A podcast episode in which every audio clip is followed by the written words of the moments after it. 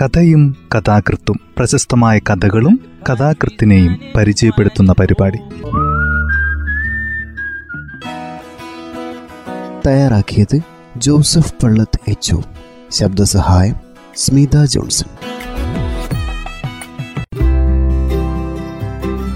കഥയും കഥാകൃത്തും എന്ന ഈ പരിപാടിയിൽ നിന്ന് സി വി ശ്രീരാമന്റെ മങ്കറ എന്ന ചെറുകഥയാണ് പരിചയപ്പെടുത്തുന്നത്. കഥ ഇങ്ങനെ ആരംഭിക്കുന്നു. മങ്കറ ക്രിസ്ത്യാനിയാണോ ഹിന്ദുവാണോ എന്ന് ഇന്ന് ഓർക്കുന്നില്ല. ഹിന്ദു ആണെങ്കിൽ ബുദ്ധറാം മങ്ക്ര സുഗ്രാം മങ്ക്ര എന്നൊക്കെ ആവാം. ക്രിസ്ത്യാനിയാണെങ്കിൽ സിൽവാനോസ് മങ്ക്ര പിയൂസ് മങ്ക്ര എന്നൊക്കെ ആവാം മുഴുവൻ പേര്. മങ്ക്ര ഗോത്രപ്പേരാണ് ബീഹാറിലെ റാഞ്ചി ജില്ലയിലെ കാടുകളിൽ കഴിഞ്ഞു വരുന്ന ഒരു ഗോത്രം. ഓർമ്മകൾക്ക് പൂപ്പൽ ബാധിച്ചതുകൊണ്ട് മങ്ക്രയുടെ മുഖത്തിന് മിഴിവില്ല. രൂപം വ്യക്തലോപമാണ്. ഓർമ്മകൾക്ക് നിറം നൽകാനാവില്ല. ആകൃതി നൽകാനാവില്ല. ഓർമ്മകൾക്ക് ഒന്ന് മാത്രം നിർലോഭം നൽകാൻ അറിയാം. ദുഃഖം.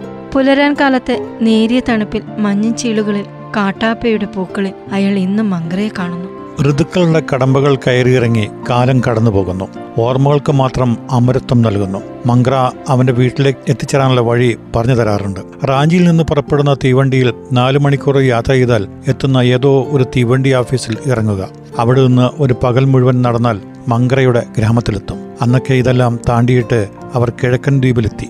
ഇന്ന് റാഞ്ചിയിലെ ഗിരിഗോത്രക്കാർ കിഴക്കൻ ദ്വീപിലെ കാടുകളിൽ ജോലിക്ക് പോകാറുണ്ടോ? അന്നൊക്കെ കിഴക്കൻ ദ്വീപിലെ മഴക്കാടുകൾ ദൃശ്യമനോഹരമായിരുന്നു. കാട് സമുദ്രത്തിലേക്ക് ഇറങ്ങി വന്നില്ല.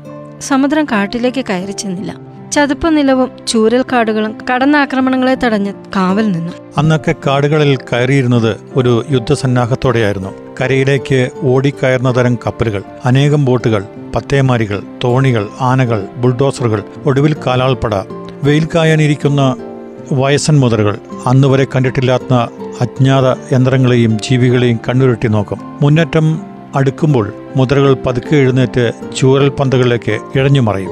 കിഴക്കൻ ദ്വീപിലെ കാടുകളിൽ അങ്ങനെ ഒരു പുതിയ ക്യാമ്പ് തുറക്കപ്പെടുന്നു. അറുപത് വർഷത്തിൽ ഒരിക്കൽ ഒരു ദിക്കിൽ. അന്ന് അയാളുടെ ക്യാമ്പിൽ മൂന്ന് ആനകളുണ്ടായിരുന്നു. ടേയും പട്ടാടയും ബർമ്മക്കാരുമായിരുന്നു. അവരുടെ ആനക്കാരും ബർമ്മക്കാരായിരുന്നു. അവയെ ലാളിച്ചതും ശാസിച്ചതുമെല്ലാം ബർമ്മ ഭാഷയിലായിരുന്നു. മറ്റൊരാനയുണ്ടായിരുന്നു ഹാനിബാൾ. ഒരു ചരിത്ര വിദ്യാർത്ഥിയായിരുന്ന അയാൾക്ക് ഈ പേര് നന്നേ ഇഷ്ടപ്പെട്ടു. ഒരിക്കൽ ഹാനിബാളിന്റെ അടുക്കൽ ചെന്നതെന്ന് നിന്ന് അയാൾ ചോദിച്ചു എടാ ഹാനിബാളെ കാർത്തേജിൽ എല്ലാവർക്കും സുഖം തന്നെയല്ലേ? മങ്കറ ഓടി വന്നു. ഈ ആനയ്ക്ക് ആരും അടുത്തുനിന്ന് സംസാരിക്കുന്നത് ഇഷ്ടമല്ല. ആന ഒന്ന് മുരണ്ടു. ബേട്ട തുടർന്ന് മംഗ്ര ഗിരിവർഗക്കാരുടെ ഭാഷയിൽ ആനയെ സ്വാന്തനപ്പെടുത്തി. ശബ്ദങ്ങളിൽ നിന്നൊഴിഞ്ഞ് മനുഷ്യരിൽ നിന്നൊഴിഞ്ഞ് ആനകളിൽ നിന്നൊഴിഞ്ഞ് ഹാനിബാളും മംഗ്രയും കടൽ തീരത്തോ അരുവിക്കരയിലോ കളിച്ചുകൊണ്ടിരിക്കും. ഹാനിബാൾ മക്കണയായിരുന്നു. മക്കണ എന്നാൽ ആണാന. പക്ഷെ കൊമ്പുകളുണ്ടാവില്ല. കൊമ്പുകളില്ലാത്ത ആണാനകൾക്ക് ആരോഗ്യം കൂടും. പൗരുഷവും മംഗ്രയും ഹാനിബോളും കളിച്ചുകൊണ്ടിരിക്കുന്നത് കാണാൻ രസമാണ്. മംഗ്ര എന്തോ ഫലിതം പറയും. ആ ഫലിതം ആസ്വദിച്ച് ഹാനിബോൾ മംഗ്രയെ തുമ്പിക്കൈ കൊണ്ട് പതുക്കെ തട്ടിയും തലോടിയും നിൽക്കും. അല്ലെങ്കിൽ ഹാനിബോൾ പരിഭവിച്ചു നിൽക്കും. ക്യാമ്പിലെ ആനകൾക്ക് കടലയും നെല്ലും ശർക്കരയും കൊടുക്കുമായിരുന്നു. അതിന്റെ അളവുകളിൽ ഒരു അണു കുറഞ്ഞാൽ മംഗ്ര കരയും. മുഴുവൻ കിട്ടുന്നതുവരെ മംഗ്ര കുത്തിയിരിപ്പ് നടത്തും. അന്നൊക്കെ കാട്ടിലെത്തുന്ന ശർക്കര വാറ്റുകാരന്റെ സ്വത്തായിരുന്നു. റാഞ്ചിയിൽ നിന്നുള്ള കൂലിക്കാർ ഒരു വർഷത്തെ കരാറിൽ വരുന്നു. ഒരു വർഷം തികയാറാകുമ്പോൾ അവർക്ക് കടുത്ത ഹോം സിക്നെസ് വരുന്നു. അവർ കൈവിരലുകളിൽ ദിവസങ്ങൾ എണ്ണി തിട്ടപ്പെടുത്തുന്നു. ഹോം സിക്നെസ് വരാത്തവർക്ക് ഹോമില്ല തിരിച്ചു പോകേണ്ടതുമില്ല. അങ്ങനെ തിരിച്ചു പോകാത്തവരെ ആർക്കും വേണ്ട.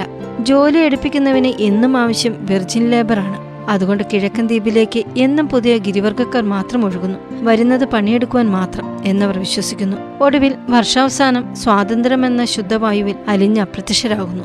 പക്ഷേ മങ്കരയുടെ കാര്യത്തിൽ സംഭവിച്ചത് മറിച്ചാണ്. മേലുദ്യോഗസ്ഥൻ കാലാവധി കഴിഞ്ഞ് തിരിച്ചയക്കേണ്ടവരുടെ പേരുകൾ തേടി വന്നു. ലിസ്റ്റ് പരിശോധിച്ച് കാക്കി സ്റ്റോക്ക് കാക്കി സ്റ്റോക്കിൻസിൽ കുത്തിയിരുന്ന പേനയെടുത്ത് മങ്കരയുടെ പേരിന് ചുറ്റും ഒരു വട്ടം വരച്ച് ലിസ്റ്റ് തിരിച്ചു തന്നു. അതിന്റെ പൊരുൾ പിടികിട്ടാതെ അയാൾ മിഴിച്ചു തന്നു. മങ്കറയ്ക്ക് സബ്സ്റ്റിറ്റ്യൂട്ടിന് കിട്ടിയിട്ടില്ല. സബ്സ്റ്റിറ്റ്യൂട്ടിനായി കിട്ടിയില്ലെന്ന് കരുതി ആളെ തടഞ്ഞു വെക്കുന്നത് ശരിയാണോ? അയാൾ ചോദിച്ചത് ഓഫീസർക്ക് ഒട്ടും ഇഷ്ടപ്പെട്ടില്ല. ഹാനിബാൾ ആനയെ നിങ്ങൾ മേയ്ക്കുവോ? സത്യത്തിൽ അപ്പോൾ അയാളും അതിനെപ്പറ്റി ചിന്തിച്ചത്.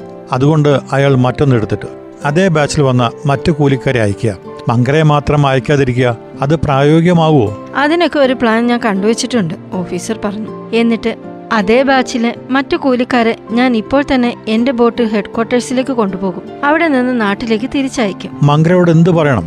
അവൻ വിരലിലെണ്ണി വ്യാഴാഴ്ചയാണ് പോകേണ്ട ദിവസമെന്ന് കണ്ടുപിടിച്ചിരിക്കുന്നു. വ്യാഴാഴ്ച അവനെ കൊണ്ടുപോകാൻ ബോട്ട് വരുമെന്ന് പറയണം. ഓഫീസർ ലാഘവത്തോടെ പറഞ്ഞത് അയാൾക്ക് രുചിച്ചില്ല. എന്നിട്ട് ബോട്ട് വ്യാഴാഴ്ച വരാതിരിക്കുമ്പോൾ വെള്ളിയാഴ്ച വരുമെന്ന് പറയണം. പിന്നെ ശനിയാഴ്ച ബോട്ട് വരുമെന്ന് പറയണം. ഡെയിലി ഹോപ്സ് കൊടുത്തുകൊണ്ടേയിരിക്കണം. ഇതൊക്കെ ഒരു ഗൂഢാലോചന ആവില്ലേ ഗൂഢാലോചന ഇല്ലാതെ കാട്ടിലെ വണ്ടി നടക്കില്ല. അന്ന് അയാൾ ഓർത്തു. കാട്ടിലെ ഉദ്യോഗസ്ഥന്റെ മനസ്സും കാട്ടുമരം കൊണ്ട് ഉണ്ടാക്കിയതാണോ? പിന്നീടുള്ള ദിവസങ്ങളിൽ മംഗ്ര ചിരിച്ചുകൊണ്ട് അടുത്തു വരുമ്പോഴൊക്കെ അയാൾ മുഖം തിരിച്ചു കളയും. മംഗ്ര പരിഭ്രമിച്ചിട്ട് ചോദിച്ചു. എന്റെ കൂട്ടുകാരൊക്കെ പോയല്ലോ? നീ കൂട്ടുകാരെ പോലെ സാധാരണ കൂലിക്കാരനല്ലല്ലോ? നീ ആനക്കാരനല്ലേ? മറ്റൊരാനക്കാരനെ കിട്ടാതെ നീ പോകുന്നത് ശരിയാണോ? അവൻ മിഴിച്ചു നിൽക്കുന്നത് കണ്ടപ്പോൾ അയാളുടെ കാട്ടിലെ ഉദ്യോഗസ്ഥൻ ഉണർന്നു. നീ പേടിക്കണ്ട. വ്യാഴാഴ്ച നിനക്ക് പകരം ഒരു ആനക്കാരൻ വരും. ആ ബോട്ടിൽ നിനക്ക് പോകാം. അയാളും കാട്ടുമരം കൊണ്ട് മനസ്സ് മെനഞ്ഞുണ്ടാക്കുവാൻ ശ്രമിച്ചു. അയാൾ ചോദിച്ചു എടാ മംഗ്രേ നീ ഇത്ര തിരക്ക് പിടിക്കുന്ന എന്തിനാ? നിനക്ക് ഈ നാട് പിടിക്കുന്നില്ലേ? അതല്ല ബാബു എന്റെ കല്യാണം നിശ്ചയിച്ചിരിക്കുന്നു. എന്നാണ് നിന്റെ കല്യാണം? ഞാൻ ഗ്രാമത്തിലെത്തിയാൽ അതിന്റെ പിറ്റേ ദിവസം. അതിന് നീ പെണ്ണിനെ കണ്ടിട്ടുണ്ടോ? ഇല്ല. പിന്നെ ആര് പോയി പെണ്ണിനെ ഉറപ്പിച്ചു? ഗ്രാമമുഖ്യൻ. അപ്പോൾ നീ പെണ്ണിനെ കല്യാണ സമയത്തായിരിക്കും കാണുക അല്ലേ? കല്യാണ സമയത്തും കാണില്ല. മുഖം ആകെ മറച്ചിരിക്കും. രാത്രി ചിമ്മിനി വിളക്കിലായിരിക്കും. ചിമ്മിണി വിളക്കും പാടില്ല. വിളക്ക് കൊളുത്തിയാലേ പെണ്ണിനെ മുറിയിലേക്ക് വരാൻ പാടുള്ളൂ. അത് കേട്ടപ്പോൾ അയാൾക്ക് ആദ്യം ചിരി വന്നു. പിന്നെ ഉത്കടമായ വിസ്മയവും. ഇരുട്ടിൽ വെച്ച ഒരു പുരുഷാർത്ഥം പങ്കിടാൻ അന്യോന്യം തപ്പുന്ന മിഥുനങ്ങൾ. വളരെ നേരത്തിന് ശേഷം മനസ്സൊന്ന് മയപ്പെടുത്തുവാൻ മാത്രം അയാൾ ചോദിച്ചു. നീ നിന്റെ പെണ്ണിനോട് എന്താ ആദ്യമായി പറയാ? പോ ബാബു വ്യാഴാഴ്ച അടുത്തു വരുന്നു. മങ്കർ ഒരു പൂമ്പാറ്റയെ പോലെ പാറി നടക്കുന്നു. മനുഷ്യരോടും മരങ്ങളോടും യാത്ര ചോദിക്കുന്നു. ബുധനാഴ്ച രാത്രി അവൻ ഉറങ്ങിയില്ല. ഡോലക്കടിച്ചും പാട്ടുപാടിയും നേരം വിളിപ്പിച്ചു. അവൻ തയ്യാറെടുത്ത് ബോട്ട് ജെട്ടിയിൽ ചെന്നിരുന്നു. കടൽ ഉണർന്നില്ല. കനത്ത മഞ്ഞ് അവനിൽ പ്രതീക്ഷ വളർത്തിയതേയുള്ളൂ. അയാൾ ക്യാമ്പിലിരുന്ന് എല്ലാം നോക്കി. അവന്റെ ചലനങ്ങൾക്ക് ദുഃഖത്തോടെ മൂകസാക്ഷിത്വം വിരിച്ച് മഞ്ഞും ഇളമ്പയിലും മങ്കറ ഉന്മേഷത്തോടെ എതിരിട്ടു. പൊള്ളുന്ന വെയിലും പുഞ്ചിരിയോടെ തന്നെ സഹിച്ചു. കാടും കടലും കറക്കുവാൻ തുടങ്ങിയപ്പോൾ മങ്കറ പരിഭ്രാന്തനായി. രാത്രി ഏറെ ചെന്നിട്ടും മങ്കറ ആ ഇരിപ്പിൽ നിന്ന് എഴുന്നേറ്റില്ല. അയാൾ ചെന്ന് വിളിച്ചപ്പോൾ മങ്കറ പൊട്ടിക്കരഞ്ഞു. മങ്കറ പിറ്റേന്നാൾ ജോലിക്ക് വന്നില്ല. ബോട്ട് ജെട്ടിയിൽ കിടന്നുറങ്ങി. തുടർന്നുള്ള ഒരൊറ്റ ദിവസവും അവൻ ജോലിക്ക് വന്നില്ല. ഹാനിബാൾ കാടു കയറിപ്പോയി നേരിട്ട് ഈ വിവരം അറിയിക്കുവാൻ അയാൾ ഹെഡ്ക്വാർട്ടേഴ്സിൽ ചെന്ന് പറഞ്ഞു തീർത്തപ്പോൾ ഓഫീസർ പൊട്ടിത്തെറിച്ചു. ഒരു റാഞ്ചിക്കാരൻ കൂലിക്കാരനെ കൺട്രോൾ ചെയ്യാൻ പോലും നിങ്ങൾക്ക് കഴിയുന്നില്ല അല്ലേ? നിങ്ങൾ ക്യാമ്പിൽ നിൽക്കണ്ട. ഇവിടെ ഓഫീസിൽ ക്ലർക്ക് ജോലി നോക്കിക്കോളൂ. നിങ്ങൾക്ക് പറ്റിയ പണി അതാണ്. അയാൾ ഹെഡ്ക്വാർട്ടേഴ്സിൽ നിന്ന് മടങ്ങി. ഓഫീസർ ഒരു ഫലിതം പറഞ്ഞതായിരുന്നില്ല. പിറ്റേന്നാൾ യാങ്കി ബാബു വന്നു. എനിക്ക് ക്യാമ്പിന്റെ ചാർജ് തന്നിട്ട് ഇതേ ബോട്ടിൽ തന്നെ നിങ്ങൾ ഹെഡ്ക്വാർട്ടേഴ്സിലേക്ക് പോകണം യാങ്കി ബാബു കൗബോയ് വേഷത്തിലായിരുന്നു. ചാർജ് കൊടുക്കുന്നതിന് മുമ്പ് തന്നെ യാങ്കി ബാബു അധികാരം കയ്യിലെടുത്തിരുന്നു. അരിയിലെ ബെൽറ്റിൽ ഹണ്ടിംഗ് നൈഫ് കയ്യിൽ പോയിന്റ് ടു ടു റൈഫിൾ മറ്റേ കൈയുടെ തള്ളവിരൽ ജീൻസിന്റെ പട്ടയിൽ തിരികെ നിവർന്നു നിന്ന് യാങ്കി ബാബു അലറി. ആരടാ ഈ മങ്കറ മങ്കര ചെന്നു. മങ്കരയുടെ മുഖത്ത് ഭയം നിഴലിച്ചില്ല. ഭാവഭേദവും പകർന്നില്ല. ശിലാസദൃശം ശീതം. പോയി കാട്ടിൽ കയറി ഹാനിബാളിനെ കൂട്ടിക്കൊണ്ടുവരൂ. മങ്കര അനങ്ങിയില്ല യാങ്കി ബാബു തെക്കേ ഇന്ത്യക്കാരനാണ്. എന്നിട്ടും ഹിന്ദുസ്ഥാനിയിൽ ഇത്രമാത്രം തെരുവാക്കുകൾ ഒരൊറ്റ ശ്വാസത്തിന് പറയാൻ പഠിച്ചു വെച്ചതിൽ അയാൾക്ക് ആശ്ചര്യം തോന്നി. ഒടുവിൽ യാങ്കി ബാബു പറഞ്ഞു ഹായ് മങ്കറ പഴയ കാലം പോയി. നിന്റെ പഴയ ബാബുവിനെ പോലെ ഞാൻ തണുപ്പനല്ല. ഞാൻ ചുട്ടുപഴുത്തിരിക്കും. ഓർമ്മ വെച്ചോ? മങ്കറ നടന്നകരുന്നു കുറച്ചു നേരത്തിന് ശേഷം യാങ്കി ബാബു ചോദിച്ചു മങ്കറ കാട്ടിലേക്ക് പോയോ? മങ്കര പോയില്ല. അനങ്ങാതെ ക്യാമ്പിന്റെ പിൻവശത്ത് നിൽക്കുന്നു. എന്നാൽ ഇത് കൊണ്ടുപോയി വെള്ളം ചേർക്കാതെ കൊടുക്കൂ. അന്ന് അയാൾ ആ ക്യാമ്പിനോട് യാത്ര പോലും പറയാതെ അതേ ബോട്ടിൽ കയറി ഹെഡ്ക്വാർട്ടേഴ്സിലേക്ക് പോയി. പിറ്റേ ദിവസം ഓഫീസിലേക്ക് പോകുമ്പോൾ അയാൾക്ക് ആത്മനിന്ദ തോന്നി.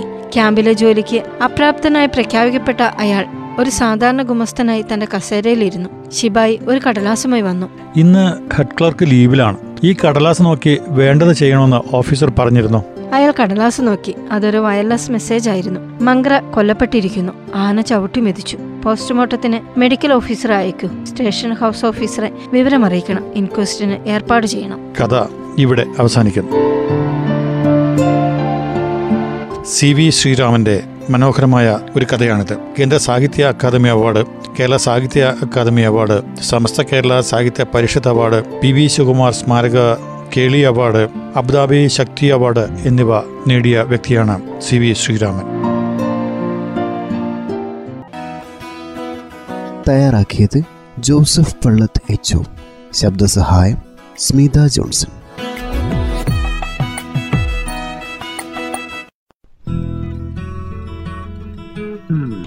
കഥയും കഥാകൃത്തും പ്രശസ്തമായ കഥകളും കഥാകൃത്തിനെയും പരിചയപ്പെടുത്തുന്ന പരിപാടി.